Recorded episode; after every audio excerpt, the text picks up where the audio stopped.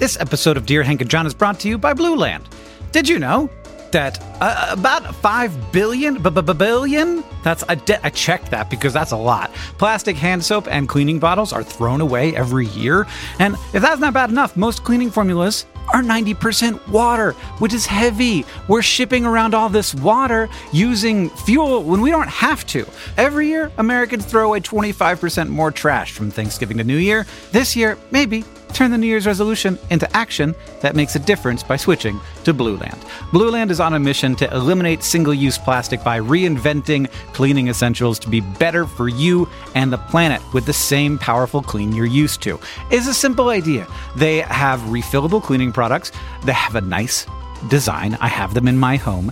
It looks nice on your counter. You fill the reusable bottles with water, drop in the Blue Land tablets, wait for them to dissolve, and you never have to grab bulky, heavy cleaning supplies on your grocery run ever again. And refills, because they're small and you don't have to ship a bunch of water across the country, starts at just two dollars and twenty-five cents. You can even set up a subscription or buy in bulk for additional savings. From cleaning sprays to hand soap, toilet bowl cleaner, and laundry tablets, laundry tablets everybody, you know what I mean. All Blue Land products are made with clean ingredients that you can feel good about. Blue Land is trusted in over a million homes, including, yeah, mine. Blue Land has a special offer for listeners right now. You can get fifteen percent off your first order by going to blueland dot com slash dear hank. You won't want to miss it. blueland dot com slash dear hank for fifteen percent off. Again, blueland dot com slash dear hank to get fifteen percent off.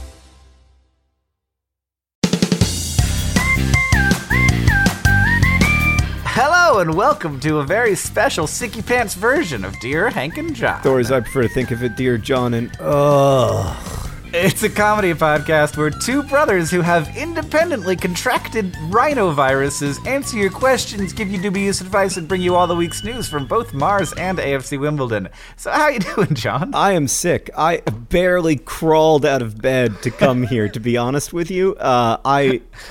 I woke up, tried to get the kids ready for school, and then Sarah came downstairs and she was like, you should just go back to bed. And I went back to bed and I woke up and then it was now. Yeah, this morning I said to Catherine, uh, Oren, Oren woke up.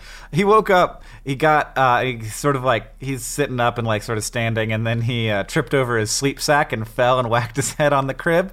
And so he's just like screaming. And I was like, we have a camera in there and we can rewind it and watch this all happen, uh, which is just great. He does it three times. He hits his head on the crib. And, and like, I'm like, and Catherine's like, because I take care of Oren in the mornings. Uh, and Catherine's like, okay, well, why are you still laying there? And I'm like, can you do it? Yeah. And so she did it. And that was very nice. I mean, it, it, every time I'm sick, I think to myself, God bless single parents. Uh Yeah, they are yeah. they are doing oh incredible work. Uh, Do not understand. If you have a single parent, give them a hug. If you are a single parent, here's is a hug from us. Uh, it's it's non-physical. My favorite kind of hug. Yeah, especially when you're not feeling very well. Here, come in for a big old virusy hug. I got so many different microorganisms on my hands and face. Oh man. Um, Dark times. So this will be interesting. This will be interesting uh, to to pull out. I hope that I hope we do it well. Did you happen to uh, come across a short poem this week, John? Uh, a short a short poem was suggested to us actually by Annie, who uh, was suggesting a poem by Professor Emeritus Ken Mikolowski of uh, her alma mater, the University of Michigan. Uh, mystery number two, it's called. Mystery number two. Ten in the dining room. One falls in the soup. Poisoned. You are the host. What do you do? It's good. It's good. It's a comedy about death. We don't get enough of those around here. Uh, so that's uh, that was that was a welcome uh, change of pace. Thank you, Annie. All right.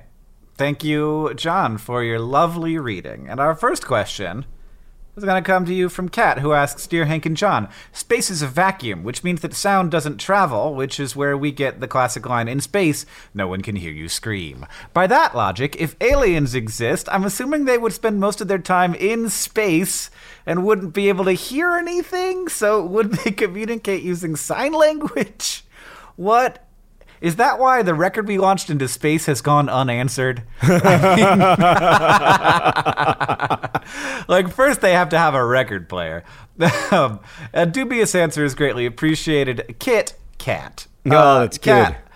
I think that mostly we're not, we don't expect to find the aliens living in the space. We expect to find them maybe living in spaceships in space, but also potentially on other planets. There was a really, really wonderful... Uh, so there's this this uh, Twitter that's called... Uh, shoot, I forgot what it's called. Great. This is already a high-quality podcasting entertainment for the people. Uh, uh, uh, uh, I can't get this the feeling out of my throat no matter what I do. Uh, this is a very good comic from uh, there's this, a Twitter account called A Small Fiction, and just uh, basically tries to tell a story inside of a tweet. And uh, the the tweet is, "Oracle, are we alone in the universe?" And then the Oracle says yes. And then the the little girl says, "So there's other life out." And then the little girl says, "So there's no other life out there?" And then the Oracle says, "There is. They're alone too." Which is probably the truth, right? I mean, there is probably life out there, and yeah. we will probably never have any kind of contact with it. And they will probably have... And, like, not only will we never have any kind of contact with any of the life out there, all of the life out there will probably have never have any contact with each other either. Um, there there are weird reasons why this might be, because like in areas where there are lots of stars that are close together, it's actually less likely for life to form in those places because there's so much high energy radiation, because it might be closer to the center of the galaxy where there's a lot of stars. We're quite far out. And in the center of the galaxy, there's a lot more high energy stuff happening. But also in stellar formation areas, there's a lot more like energy that, you know, might might be contrary to the formation of complicated molecules. So...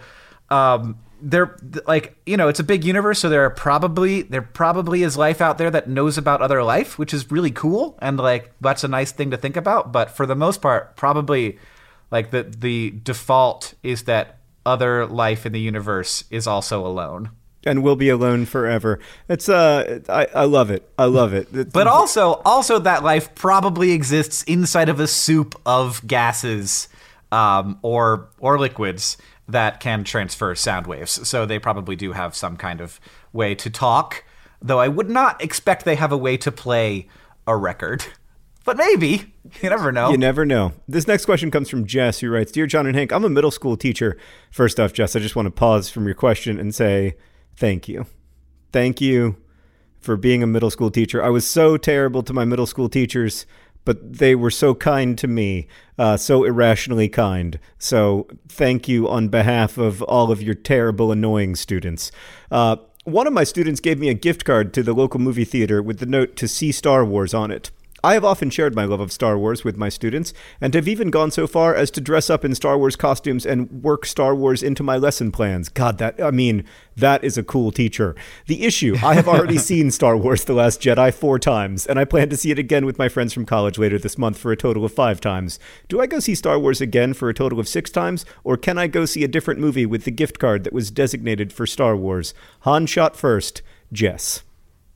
I mean, you have way too much respect for your students. Way I would too just, much. I would just stand out front of the movie theater and be like, "Free Star Wars tickets." Well, no, it's not even that. Free Hank. Gift card. No, Jess can see whatever movie she wants. It's not like the she's going to go up to the counter and g- going to be like, "I'd like to use this gift card to see, I don't know, I, Tonya or Lady Bird."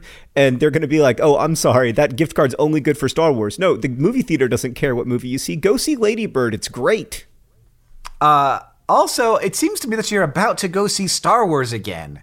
Why don't you use it for going out with your friends? I think I think she probably already bought the ticket, uh, like probably reserved a ticket the, yeah, online yeah, already, like yeah, for a specific yeah, yeah. S- spot. I think one hundred percent this is a great a great opportunity to go see Lady Bird, which I loved, by the way. H- Hank, I, I, I don't usually like to brag about this, although I think I do bring it up on the podcast every year. Um, but mm-hmm. we get most of the Oscar contenders uh, mailed to our house because many right. years ago I was made to join a union, and at the time I was very resentful, but it turns out to have been a really great investment.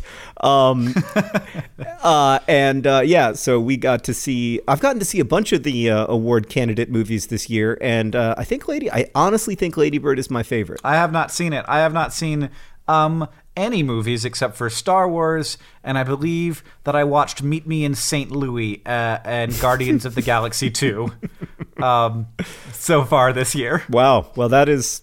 That's an interesting list. You might be the only person who's hit that particular trifecta. I mean, I mean, certainly I am the only person who's watched only those three movies. Right. Yeah, definitely. um, so, yeah, going outside of the house is hard, and John doesn't send me his screeners. Uh, because I can't. Just in case the Writers Guild is listening, I would never share my screeners. Our biggest, our the biggest segment of our audience, the Writers Guild of America. Oh God, I, uh, I think I, I had like a slight fever this morning, uh, and I, I took Advil, and I think it's wearing off. I just want to give you a personal update. Can we, can we answer another question? Yeah, John, let's do that.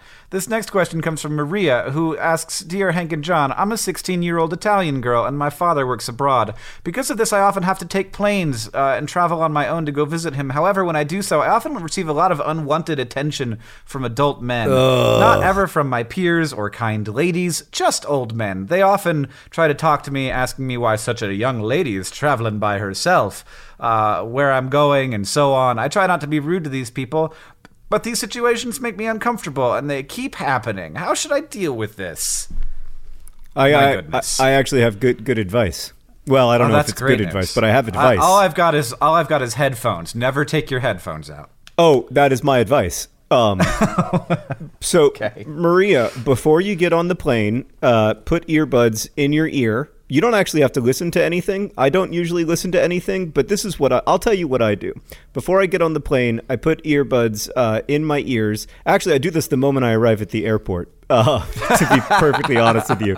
I arrive at the airport. Um, I put earbuds in my ear. I go through all of the usual processes, and I find that people talk much less to me when I have earbuds in my ear, even though I'm not listening to anything, and I can hear everything they say, and I can answer them in a normal voice, so I don't like respond to them by shouting. So hopefully I'm not being overly rude. You're not even you're not even listening to your podcast. I will say, John, you cannot have earbuds in your ears if you're going to speak to a service employee.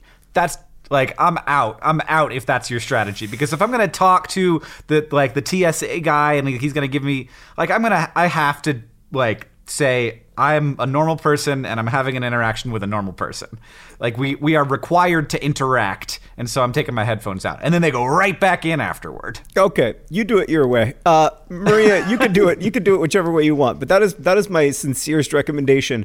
I did, H- Hank, have I told this story on the podcast before about the the the, wor- the worst thing that ever happened to me in my whole life? Uh, I, I mean, I don't I don't know. I don't know. All right, so you do tend to to exaggerate, so I'm not sure which which worst thing this is. This isn't the worst thing that ever happened to me in my entire life, but it was really, really bad. So one time I was on a three hour and ten minute flight, and um, I, I had the usual strategy. I put my earbuds in before, before boarding the flight. I handed over my uh, boarding pass.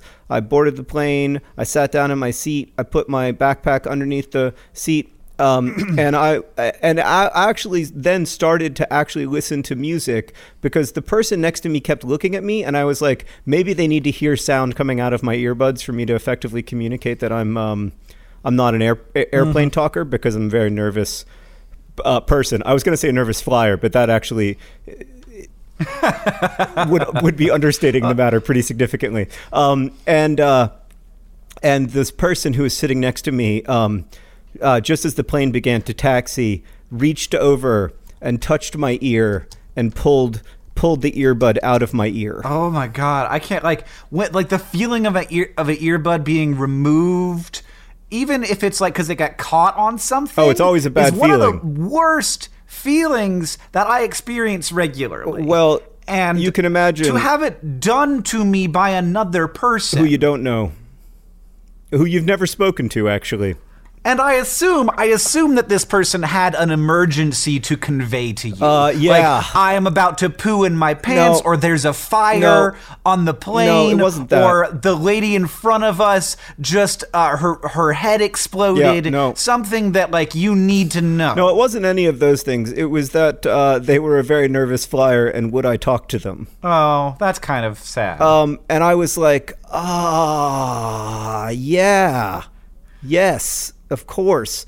So, Maria, you may find yourself in a situation where a stranger pulls the earbud out of your ear, but in that case, they're either going to say, I am a nervous flyer, the person in front of you's head has exploded, or third option, they're going to say anything else, in which case you're going to just put the earbud right back in. Yeah, I mean, you, you in, in situations like this, the, like there are going to be guys who don't understand that like they're like, but I'm I'm not here to harass you. But what they don't understand is like for for for you, there's no way to tell. And once you're listening to the harassment, it's very difficult to go back to your life and not be like, I need to be like reassigned to different. So like you want to cut, cut that off at the beginning, which is absolutely fine. And you are an autonomous person who has been sat in a chair next to another person. And that does not mean that you have to talk to them. You have been assigned this place next to a stranger, and that comes with no rights and responsibilities to interact with them. And so it is uh it's some it is it, it definitely, if you are wearing headphones, it is absolutely rude for someone to interrupt that. And if they don't get that, it is not rude for you to in reply not interact with them. Yeah, no, you I yeah, I strongly agree with you, Hank. Um And now I'm now I'm getting nervous just remembering the feeling of having that earbud removed from my ear. So let's move on to another question. All right, Hank, this next question comes from Jackie, and it's a matter of great importance. Dear John and Hank, for Christmas, I received several Lush bath bombs. Congratulations, Jackie. This seems like a wonderful present, except that I don't have a bathtub. I would give them to my friends, except none of them have bathtubs. What should I do with all these bath bombs? Wow. Hand them out on the street? Mail them to random addresses? Attempt a bath bomb shower? Please help. I don't want these beautiful, sparkly spheres to go to waste. Cinebinius, Jackie. We just made a million dollars. Let me tell oh, you why. Is this something? It is a bath bomb compartment that that you clip onto the the the area between where your shower. Where your shower connects to the wall, your shower head connects to the wall, and where the shower uh-huh. head is, we can slip a bath bomb uh-huh. in there, and then you are bath bomb showering. So you're just like basically showering in like I think green, this is something. Sparkly water. I yeah yeah. I think this is no, something. No, this is not something. You know how? I, no, I mean, like I need to talk to an engineer ugh. about how to develop a. a compartment that you would put a bath bomb into. Hot water rushes over it, comes out of the shower, and you become the incredible, uh, glamorous Hulk. Uh, you know, Hank, over the years, you've presented me with million-dollar ideas on, I would g- guess conservatively, four thousand occasions. By your math, I should be a billionaire. Now, admittedly, a few times you have had a properly good idea. Um, although I would just like to say for the record that I would argue our best idea ever was mine. Um, you've had a few properly good ideas. This is not one of them. So, like, remember all those times when you would feel exactly as excited as you feel about this idea, and it turned out that those were terrible ideas? This is like those times, not like the few times when you were right. John, I yeah. am going to be the bigger man and uh-huh. release this idea into the world. I'm saying this is not patented, public domain. It is your responsibility, listener, to decide if you are the person who is going to make this a million dollar product. And you're going to be on Q V C, and you're going to be like that crazy pillow guy being like, pillows are awful, and I've got a better pillow. And also, who's a huge fan of Donald Trump for some reason. And I, I, I have no idea who you're talking about, but it's fascinating. I mean, just the, what I know about this person is it makes me really want to hang out with them at a cocktail party. Can I tell you a bath bomb story?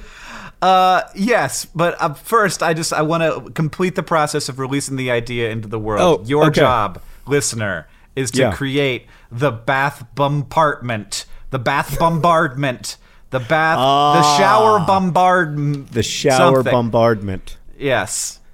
That's and then, close. It's, yeah. I mean, it's, it's not a million dollar name, I'll tell you that, but it's close. It's something. It's so the other day, um, uh, Alice opened up the compartment. I have a four-year-old daughter. She opened up the compartment underneath my sink, and she said, "Daddy, what are these?" And I said, "Those are those are bath bombs, Alice." Like, and she's seen bath bombs before. Um, mm-hmm. Like we've even used a couple of them uh, mm-hmm. in in her baths, and she always likes them a lot. And she said, "Well, why haven't?" And she knows that I love them. Uh, and she said, "Why haven't some version of why haven't you used these?" And I said, "Oh, well, all of these like they have glitter in them. So like when you let them into the bath, they like." you know, spread glitter all through the bath." And she looked up at me and she just said, "Sparkles?"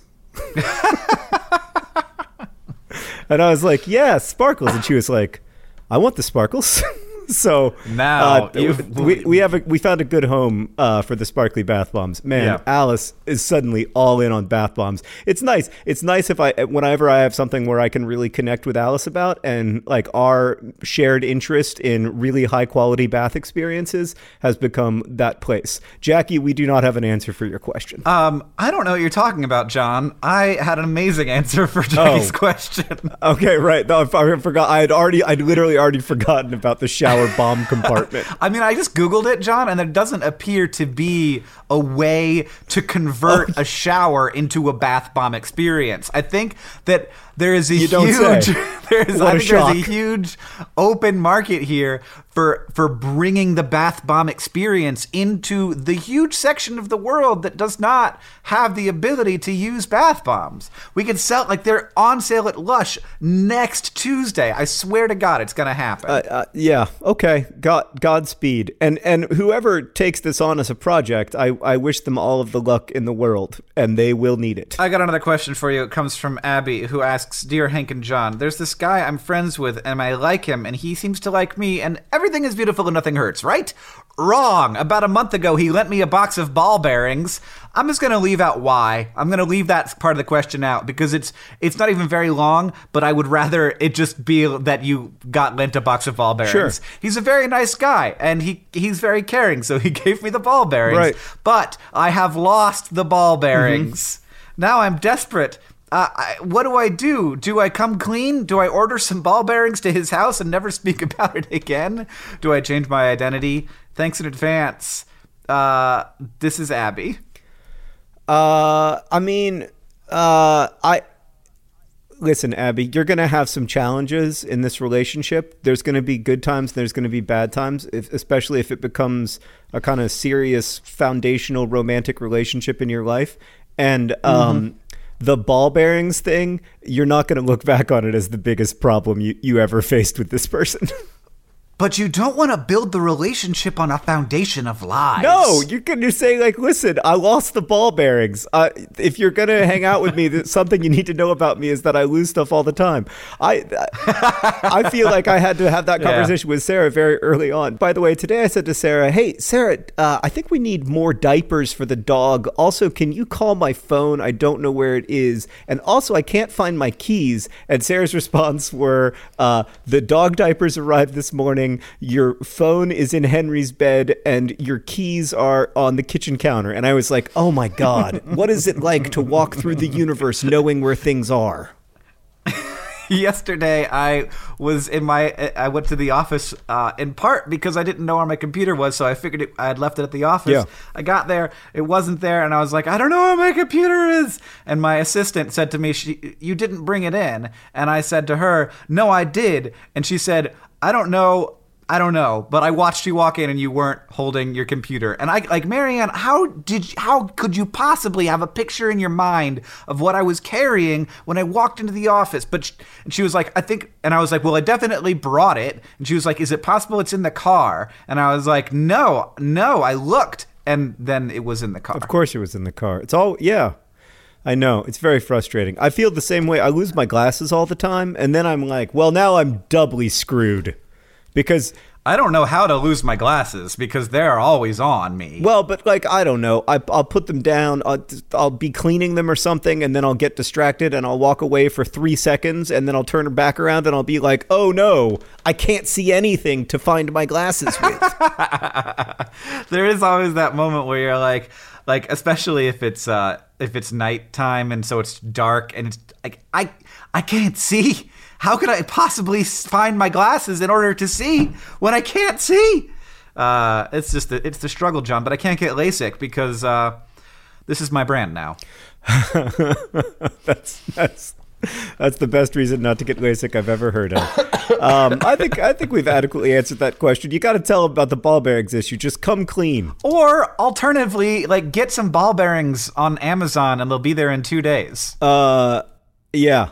But also come clean. Do both. I don't think that you should just like fake like you didn't. Well, I don't know. It doesn't. It's it's, it's not going to matter that much, actually. This it's next not. question comes from Kate, who writes, Dear John and Hank, my fiance's mother recently gave me a dress that no longer fits her. Unfortunately, it's the dress she wore to her late husband's funeral, I, my fiance's oh, father. I, mm. Well, that was weird. Um, yeah. Well, I mean, I like I can't even imagine getting a dress for another person at all, because I feel like that's a very personal decision. Like, I watch women shop for dresses and they look at a lot of dresses that they do not buy. And so I feel like selecting one and being like, you will enjoy this dress is just extremely presumptuous I, because according to my view of the world, ninety-nine point nine percent of dresses are unacceptable. Yeah, not only that, Hank, I would actually extend this uh, outside the world of dresses and say that, like, if Sarah's um, family, like, gave me a suit or even a shirt or a pair of mm-hmm. socks and was like, you know, these are the these are the special funeral socks. I would I would feel very I would feel the weight of them very intensely. Anyway, uh, my fiance yes. was surprisingly accepting of this, but I'm a little uncomfortable wearing it around him and his family. It's a lot of pressure. Yeah, I agree. Plus, it doesn't fit very well. Oh well, I mean, this is not super shocking. So yeah. I worry about the formality of even wearing it to funerals. Oh, God, oh, this is dark. I, I'm sorry to be laughing, Kate, but things things are out of control here. Sometimes we just have to do what people we love need us to do, so maybe I should get it tailored to use it. Is it acceptable to just keep it in my closet forever? Uh, as you are a podcast about death, I figured you were certified to attack the etiquette of the situation. Hopefully nobody will die in the interim. Kate.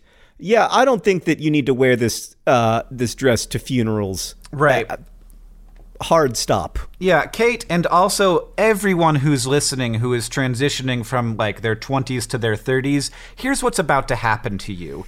Your parents yeah. and or your parents of your spouse or partner are going to start to send you things that you do not care about. Oh. Because they are aware nope. that they are going to die nope. and they are trying to get rid of the things that they have a sentimental attachment to and put it somewhere that is not the trash. Right. I mean, and what they're saying is, stop, please hold on. To, got, okay. You, you, I, I have to stop you. I have to stop you. I have to stop you. Okay. You said that your parents are going to send you things that you don't care about. And I just want to say, as someone who recognizes that our parents listen to this podcast, I care. I care, Mom. It's Hank that doesn't care. I care a lot. So I just want to say that right now. Let's... Hank doesn't care about the stuff that you send him. He doesn't care. I care. I do. Okay. Especially about the I'm cash. I'm not saying that I don't care. I'm saying this is what's going to happen to other people who are not me and who very deeply appreciate all of the things that I have received from my mother that I have no context for. Mm-hmm. Okay, I care. I care, Mom. I love everything. Yeah, and they will the, the these the and and what they are asking of you is please hold on to this until I am dead and then throw it away. Uh, no, that is not what they are asking of you. They are ask. Uh, I, we have to move on to the next question because I feel that we are in more dangerous territory than we've ever entered before with our with our arguably our most important listeners, since I don't think our spouses listen. Catherine totally listens. Oh, Sarah doesn't. I, I, I'm not sure Sarah's ever heard a full episode of Dear Hank and John. Yeah. Oh, Catherine's an avid listener. She loves it. Oh, that's funny. Yeah, no. She listens to This Week in Ryan's. Uh, she supports us on Patreon. Sarah listened to like the first fifteen minutes of an episode with me in the car one day, and she turned to me and she said, I just, I guess maybe I don't get it. uh, whereas I, this week, walked into my home and Catherine was like, John was giving you a really hard time about Ryan this week. And I was like, right? Right? That's very funny. That's different, different strokes. Yeah, yeah. Um, no, I mean, just next Sarah question. Was like, it just seems like being okay. at dinner with the two of you. And I was like, I think that's what people like about it. Yeah, I think that's kind of the thing. This next question comes from Morgan, who asks, Dear Hank and John, how do fish get into lakes? Veni, vidi, vici, Morgan. Oh, I know the answer to this. Well, there's lots of different answers, but go. They get into lakes, this is my understanding, at least from what I was told by our parents when I was a kid, because they bird feet get fish eggs stuck to them, and then the birds go from lake to lake, uh, populating new lakes with fishes. Yeah, that definitely happens. That is one of the ways in which it happens, for sure. Additionally, um, I don't know... Uh, if you're aware of this, but uh, certain storm systems can actually suck fish up into them and then drop them other places. That happens, like, you know, like every third Sunday or so. What? Uh, there's a one. No, I'm just making that up. Oh God! I mean, I, I was completely convinced.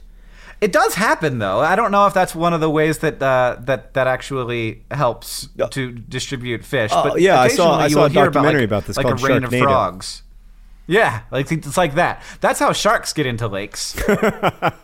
Don't, dude, man. My kids are so afraid of river river sharks. Um, yeah, they are Did obsessed. You told them about river sharks. Well, they, they are obsessed with this idea that there are river sharks and that there are sharks in the White River in Indianapolis. Uh, and I'm like, well, guys, there are no river sharks. And then immediately Henry's like, Dad, I think we both know that's an oversimplification.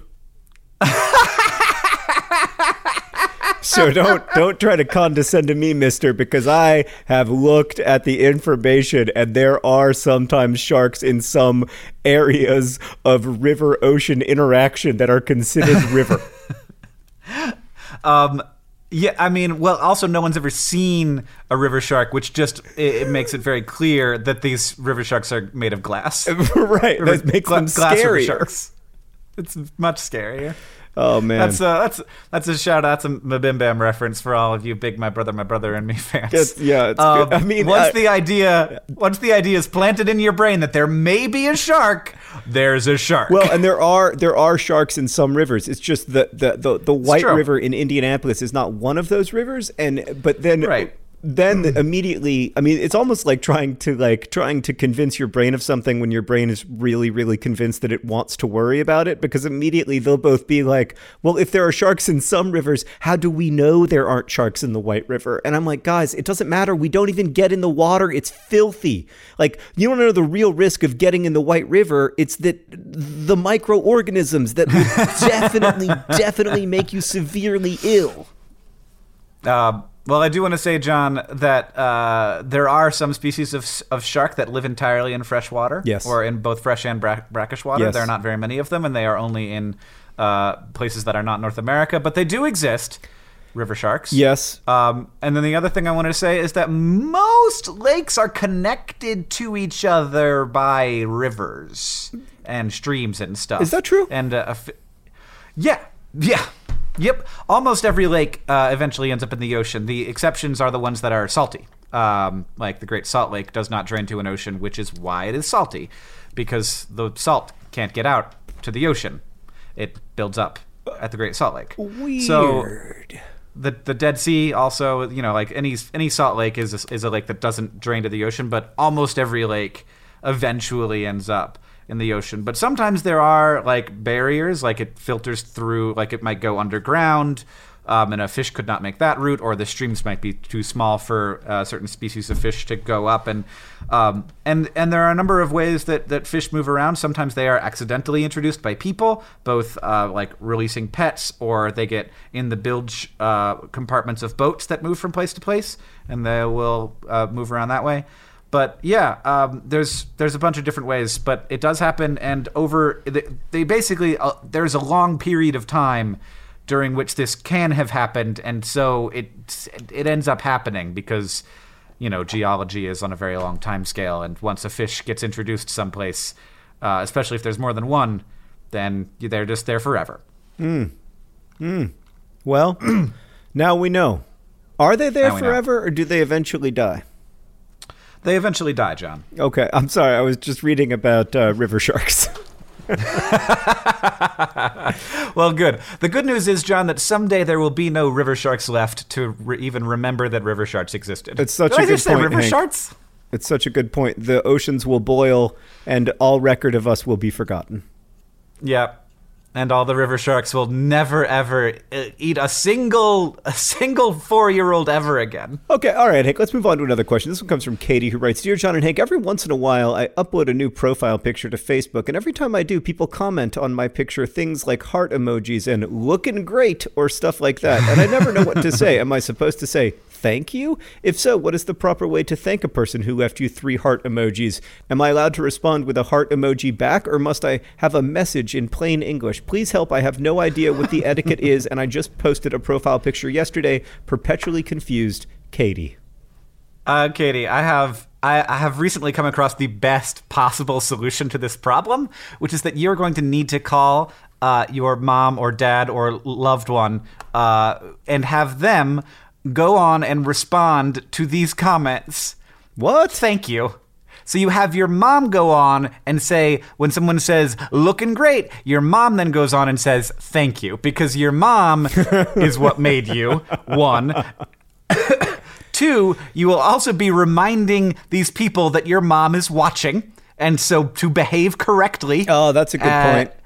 And uh, and three, that you will not have to do anything because your mom will be your mom will be uh, basking in the glory of people thinking highly of her progeny, and uh, and that will become the more important story. Uh, okay, I mean that's not a bad idea, but I have a better idea, which um, is something that I've done in my own life, Katie, and I highly recommend to you. But first, you have to become old. So. Um, That's the first key. But the good thing about one of the great things about being old is that you are not expected to use emojis. So whenever somebody sends me an emoji and I really feel compelled to reply, I reply with a little less than uh, key and then the number three, which is how we communicated heart emojis pre-emoji. Um, and that's just my way of reminding people like, A, I'm old. And uh, B, like this is this is my preferred method of communication. Like I don't like this uh, visual language, this pictographic language. I still I still like it to be as, as text-based as possible. Um, so that's what I would do. I would reply with a less than three. Mm-hmm. I do less than threes a lot myself. Um, I probably would not reply with a less than three because I don't want to. I don't want to like give off too much of like. I don't want to think people are flirting with like I'm flirting with them about my my cute new profile pic. I want people to be aware that I'm a married man and that this is not about uh, not about escalating any uh, any friendship that we have to a new level. And so I reply instead with just a picture of a can of Diet Doctor Pepper. It's a bold choice. It's a bold choice. I was recently texting with a friend of mine. Now, you know how now predictive texting, when you type a word, it will show you the emoji for that word? Yeah, yeah, yeah. It's I like, do, yeah, you want to you want to say bread instead? You want to show a picture of bread? Right. That well, would be way better, bread, right? When we've got bread right here. Anyway, I don't I don't like it at all. But I was abs- I, I I'm regularly stunned by what is available um, uh-huh. in terms of. Uh, in terms of emojis. And the other day I was texting with my friend Shannon and she said, do you want to go curling at this bar downtown? And curling? I replied, um, I think I'm going to pass on curling. Holy crap, there is a curling emoji, which there is. And that was like part of the text that you sent? Yeah, that's the. I, I was just reading you the actual text. Oh, okay.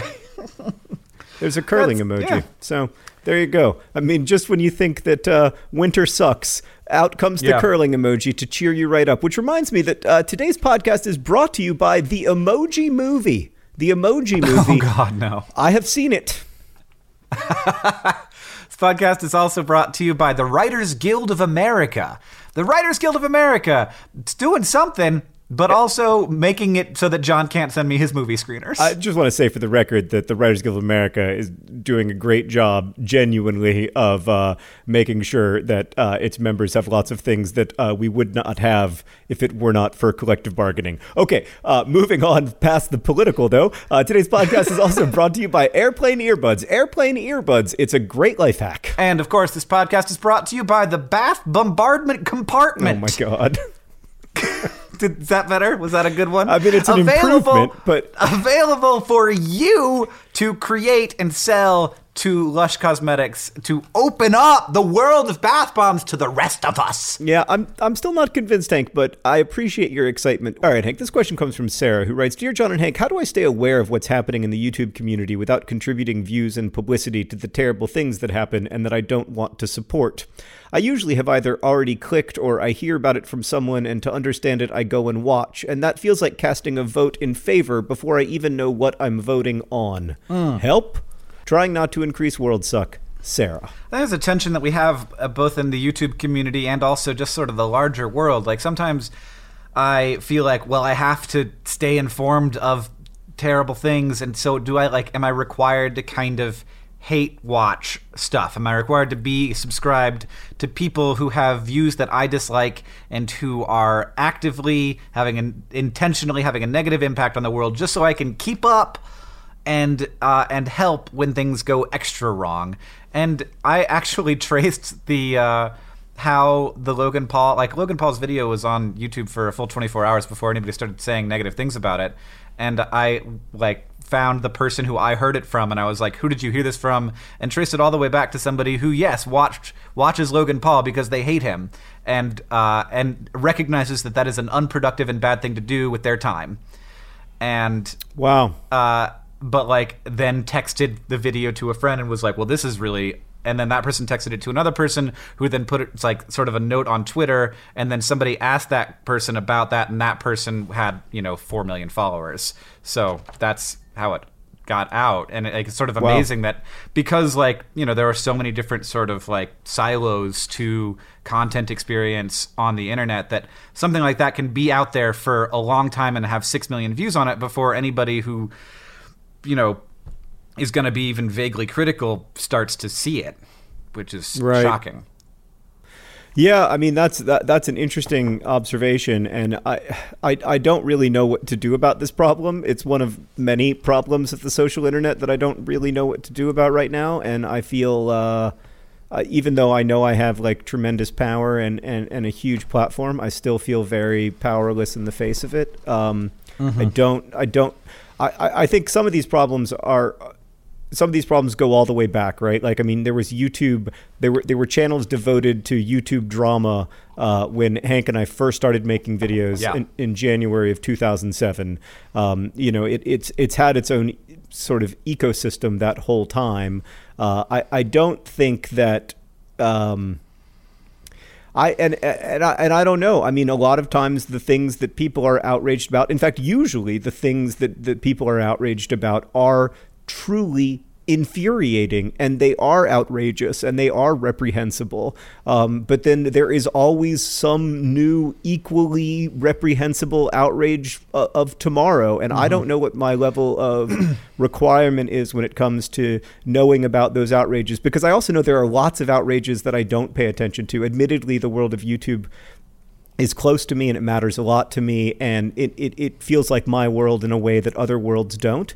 Um, but I also know that, you know, I, I ought to be paying better attention to outrages that are happening on a, on a global scale, and where uh-huh. attention to those outrages really does move the needle and really does require people, um, you know, really can, I think, uh, lead people to action. I, I think, you know, we see that when a famine is declared, for instance. Like, the moment a famine is declared, the world starts paying attention in a way that it doesn't when famine is merely a risk, or when uh-huh. uh, the U N is saying famine could be coming to Somalia. It's, the world treats that very differently than the moment when it's announced, well, famine has come. And I think... Uh, I just I, I don't I don't know what my I don't know how much I need to swim in the river um, on a daily basis, the, like the huge river of information that we're mm-hmm. all swimming in. I don't know how much of it I need to swim in on a daily basis in order to be like a good citizen of the internet. And I wish I had a good answer for your question. Yeah. I mean, in general, I feel like maybe we, we err on the side of too much in general, or I do. And that, but what, what sort of ends up happening is because there's always the fresh outrage. It, you know, it, it makes it very difficult for things that are persistent problems that need to be handled, but aren't having like a big, you know, newsworthy thing that's right. part of them. It makes it very difficult for those things to break into my consciousness and awareness when I'm right. sort of like so caught up in, in whatever the fresh outrage is. And, and actually, YouTube is a pretty good example of that, because yeah. we all know that these problems existed before that particular Logan Paul video was uploaded. That one was particularly... Um, yeah. particularly outrageous and particularly hor- horrifying. Um, but we all know that like that wasn't the beginning of the problems on the social internet or the beginnings of the problems uh, within certain YouTube communities. Yeah. And, and also like, I think that it like it problems like, you know, a lot of Puerto Rico still not having power back. Like those are right. like, we knew that that was going to be a thing, and it is, it is playing out, and it is happening, and it is just, it can't break back into the news cycle because it didn't just happen. And because right. it's only like, it's an incremental problem where it's like, we need to get power back to the next neighborhood and the next neighborhood. And like, there yeah. are certain problems that it feels like the internet is bad at, uh, not at, a, at just addressing, but at, even at the base level, making people aware of. And uh, and I think the only way to sort of push back against that as a consumer of content is to say, like, maybe the fresh outrage isn't as important as something else that's going on. Maybe I need to, like, be stepping back a little bit and not completely desensitizing myself to, you know, to the sort of injustice. And... Yeah. Right. To systemic long-term injustice. This is something that Hank and I talk a lot about in, in private, um, especially trying to think about, you know, where we want the emphasis of our personal philanthropy to be. People are really good at responding to emergencies, and, and thank, thank God they are, because we have to respond to a lot of emergencies. Mm-hmm. Um, and I think people are, and I think the internet is actually quite good at responding to emergencies. I, I think where, where people struggle, and the internet maybe uh, exaggerates this, this problem, is we really struggle with uh, long-term solutions to long-term problems. We really struggle with the idea that, um, you know, some, Uh, some interventions are going to take decades, not hours. And there are some problems that can be solved, that will be solved if we focus our attention on them for a long time, uh, that can't be solved quickly. I think sometimes we have successes on that front. I mean, we are about to experience the end of polio, which is only the second time that a disease uh, has been eradicated from human beings by force of science.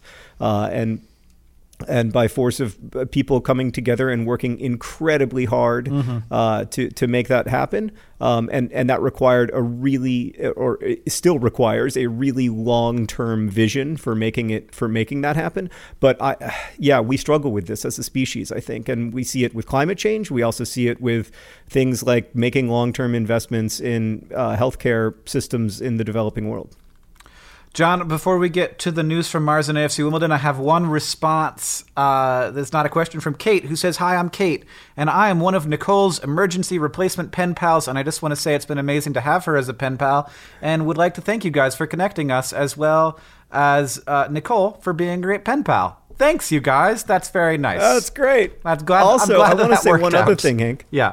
Uh, Rosianna emphasized this last week. I think it's amazing. This one comes from Hadley, who writes, "I was listening to the episode Every Plum Has Its Thorn, and you guys read a comment about a girl named Sierra who lives in a dorm where a snake was on the loose. I also live in that dorm. I live on the fourth floor of Centennial Hall, uh, and I've actually met the snake before he was lost. His name is Archie, and he is a ball python about two feet long, and he's very nice.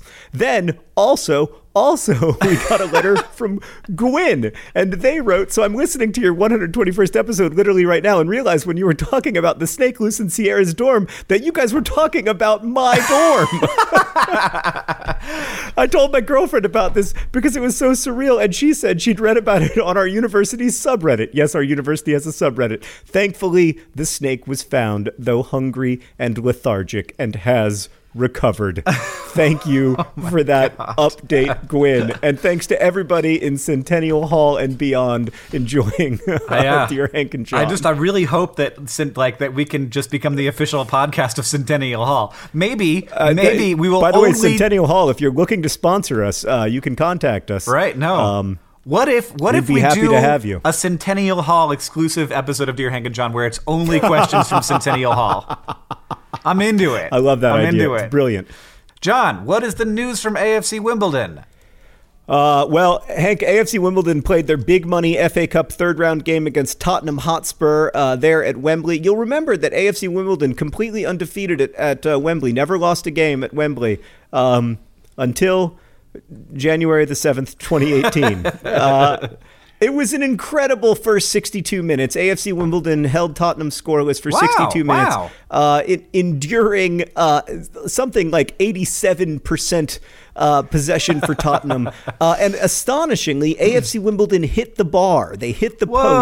post uh, in a shot in the first half. And if that If that had gone in, who knows what would have happened. Tottenham, to be fair, also hit the post a few times. Uh, and then in the sixty-third minute, Harry Kane, uh, one of the best strikers in the world, scored a goal. He then scored another goal in the sixty-fifth minute. Uh, and Wimbledon ended up losing three nil. Uh, but the guys at nine Years Podcast, the podcast about A F C Wimbledon, uh, summarized it. Their three-word summary of the match was heads held high. And I think that uh, was a good summary indeed. Uh, this Saturday... Uh, January thirteenth, which will be in the past as this is uh, as this is um, uploaded, uh, A F C Wimbledon will be playing a game that is of uh, significant import uh, to their League One season and also of significant import generally uh, because they will be playing the franchise currently uh, plying its trade in Milton Keynes, which uh, for those of you familiar with A F C Wimbledon's history will know is a is, is uh, you know it's a big game. Uh, the franchise currently plying its trade in Milton Keynes is nineteenth in League One, and Wimbledon are twenty-first. Uh, if Wimbledon were to win that game, Wimbledon would be out of the relegation zone, and also possibly Milton Keynes would be in the relegation zone. Of course, the dream scenario, Hank, and you, obviously you can't... Uh, Football isn't made out of dreams, but the dream scenario is that Wimbledon stays in League One, Milton Keynes does not, so that that is a uh, fixture that will hopefully like never happen again because it is one that never should happen. And uh, yeah, we'll see how that goes down. Well, John, that is exciting. Uh, and I'm, I'm glad that you guys made a bunch of money because that's the, what really matters. Uh, well, it will hopefully help us pick up at least one player in January, which will be especially useful uh, since one of our strikers just had surgery on his hamstring. Aye. Well, Aye. just not fun. Pay for that surgery, except they don't have to because it's free because it's England. Uh, in in Mars news, John, you probably, you yeah. may have heard that around the turn of uh, the year, a few days ago, Um, some the Curiosity River spotted some weird structures on the surface of some sedimentary rocks uh, that looked, for all the world, like what might happen if like a, a worm or something crawled through uh, some some dirt or sand and left a tube behind, and then that tube then got filled up with a harder uh, sediment over over time. That would have been some kind of fossilized worm tube, basically. And we've seen things like this on Earth, uh, that, that you find these these sort of uh, holes left by invertebrates getting fossilized. And uh, and people are like, well, okay, stop everything. And uh, so the day they stopped everything and they got a much closer up picture of these weird fossilized worm tube looking things. And the news is in, John. They're not fossilized worm tubes, probably. Oh, that's disappointing. I was hoping for huge Mars worms. Uh, they would be. It would have been very small Mars worms. Um, but uh, but it was. Uh, it took. It took about. Uh, it took about thirty minutes for all the reputable places to be like, wait now. So the the sitch is that they look like they are uh, some kind of pretty interesting crystalline structures that are uh, again. almost definitely uh, what the, it did sort of happen this way, where the crystals grew, the sedimentary rock then formed around the crystals, then the crystals dissolved, and then more sedimentary rock came in. Um, and so this is a process that would have required there to be multiple cycles of water, probably hot water, coming in and out of of mm. this of this system, which is, you know, pretty pretty standard now, amazingly, for uh, for the lake bed where the Curiosity rover is hanging out, that we know that there was a lot of water in a lot of different ways, a lot of different times. Um, and uh, but yeah, so close up, they look to be much more angular than they did when there was a, a, a, a more distant shot. And so they're thinking probably crystal molds and uh, molds not being microorganism molds, but molds, M O L D S. I don't know how you spell... Wait, how do you spell mold? It's, it's the same both ways. It's... The English language is confusing. You know what I mean. Uh, I think it might be different in England. Right. Maybe that's what I'm thinking. So, th- but, like, it's it's worth noting that, like, this was so interesting that they actually backed the rover up to go take the closer picture. So they had this picture, and they were like, what is that? And they actually turned... Like, they reversed Curiosity to go back and take that that closer up picture. So that's really cool. That is cool, but it turned out it was not. Uh, it was not a complex not, life form. Not a complex life form, but it was cool geochemistry happening. Right, right. When no, I, that's. I, I mean, yeah. That. Yeah. that uh, I'm excited about geochemistry. I'd be more excited if we had some Mars worms, but I know yeah, we've got to cool. be patient and et cetera. Yeah, I mean, Curiosity's mission is not to find Mars worms; it's to to study the geology of Mars, which it is doing in wonderful, uh, successful ways. All right, I'll accept that. Uh, but we need to find those Mars worms soon, because we need... Well, I don't actually know if we need to find Mars worms. We need to find... We need to, a lot of people on Mars setting up an alternate social order soon. Hard yeah. stop. All right, well, uh, but not too soon, because you want the podcast name to change, right? Yeah, I mean, at this point, I might even be willing to sacrifice that. I don't know. It's a pretty big wow, deal to me, though, to wow, have this podcast be named Dear John and Hank in the future. Hank, what did we learn today? Oh, God. We learned that uh, we are all bathed in a soup of gases that transmits uh, sound waves to you, and that is probably also true for all the space aliens. We learned that Lady Bird is John's favorite movie of the year so far. I haven't seen all of them yet. We learned that uh, earbuds are your best friend when you're in public and do not want to be bothered. We learned that you're alone in the universe. I mean, I'm not alone in the universe. There's so many different humans I can hang out with. And also dogs. God, that's it? Why are you stopping there? Why not river sharks? I don't, I don't want to hang out with river sharks. I mean, I don't know. Do I? Are they nice? I'm not sure. I don't know. Maybe I, I want to hang I'm out sure with a river Henry shark. I'm sure Henry could tell you. I, he knows everything about them. All right, John. Uh, thank you for having a podcast with me, and thank you to everyone for listening. We're about to go record our patron-only podcast, This Week in Rhymes. If you want to support us at patreon.com slash Dear Hank and John, that would be much appreciated. We do cool stuff with that money, like make SciShow and Crash Course. And also, um, we will probably put up, you know, we tend to put up also like sort of show notes kind of things, like if we... Uh, have any pictures we want to share with you, and we put those up, and those are not only for patrons, so you can also use the Patreon even if you aren't a patron. So thank you. This podcast is produced by Rosianna Hulse-Rojas and Sheridan Gibson. It's edited by Nicholas Jenkins. Our head of community and communications is Victoria Bongiorno. Uh, the theme music that you hear at the beginning and right now is by the great Gunnarola. He also does the intro music for This Week in Ryan's. And as they say in our hometown, don't, don't forget, forget to be awesome. awesome.